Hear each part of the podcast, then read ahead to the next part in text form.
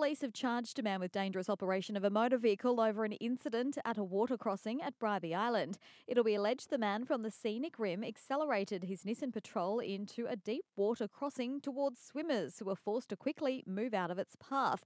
The vehicle was unable to cross and became submerged. The alleged incident happened at Ocean Beach at Bribie Island on Saturday. The 28 year old accused is due in court in April.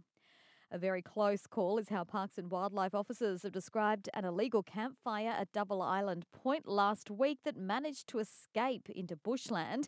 It was lit by campers without a permit on the 1st of February and spread into bush north of Leisha Track, with rangers forced to access the site by foot due to the high tide. They found the abandoned campsite and campfire still smouldering, managed to extinguish it with the assistance of other campers and people on boats in the lagoon.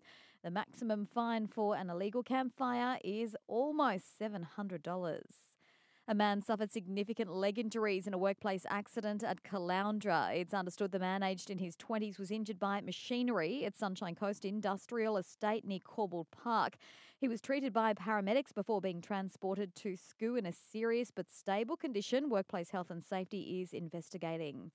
And Sunshine Coast Council is one of seven councils to receive a state government grant to help manage flying fox camps and roosts.